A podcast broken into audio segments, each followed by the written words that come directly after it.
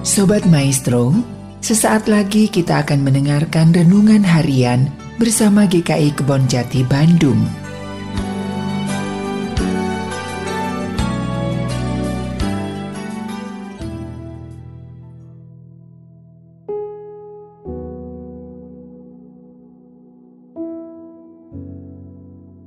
Shalom Bapak, Ibu, dan Saudara-saudari yang terkasih. Bertemu kembali kita bersama di dalam program Renungan Harian GKI Kebon Jati bersama saya, Fiden.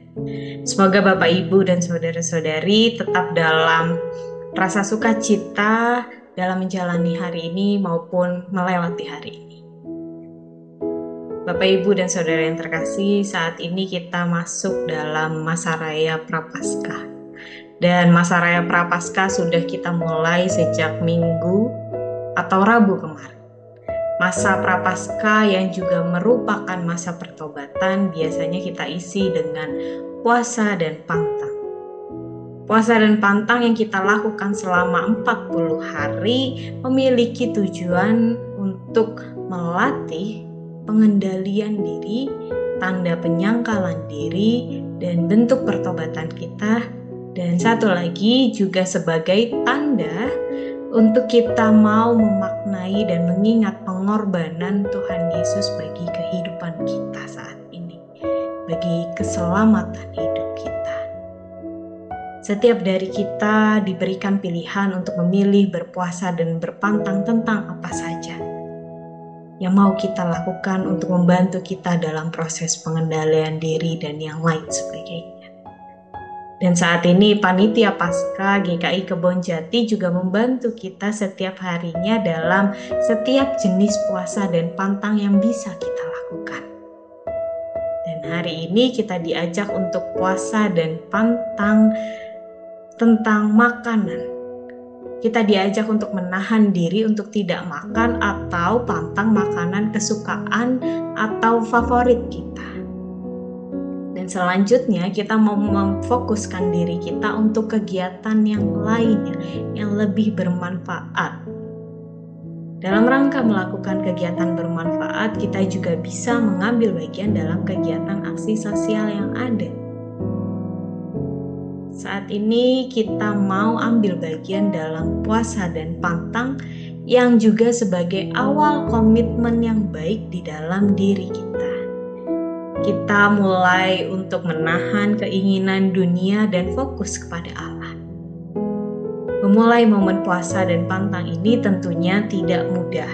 Banyak sekali godaan yang membuat kita tidak fokus dan bahkan sampai gagal dalam menjalankan puasa dan pantang tersebut.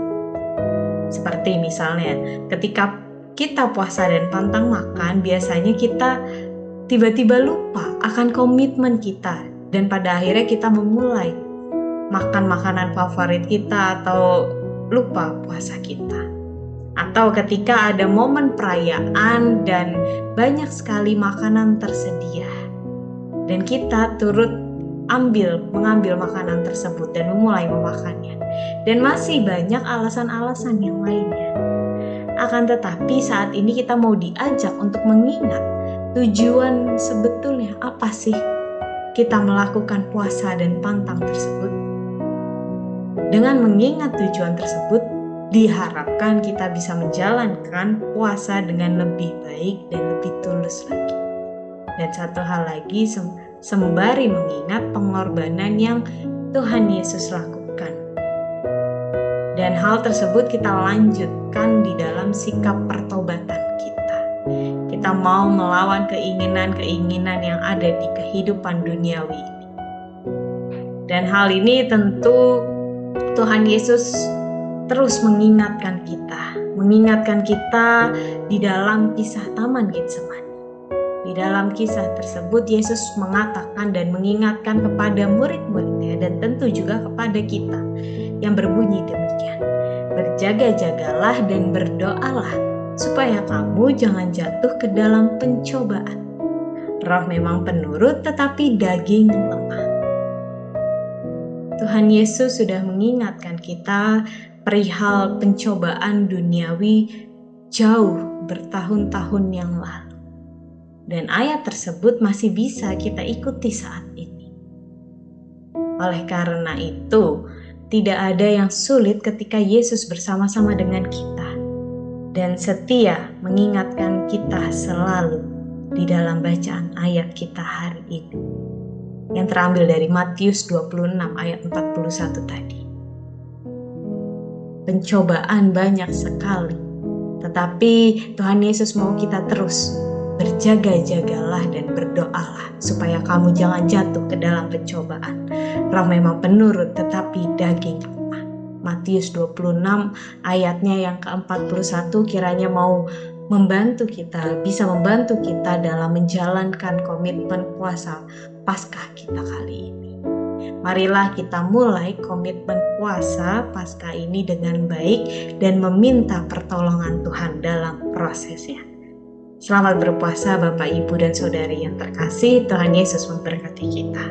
Amin.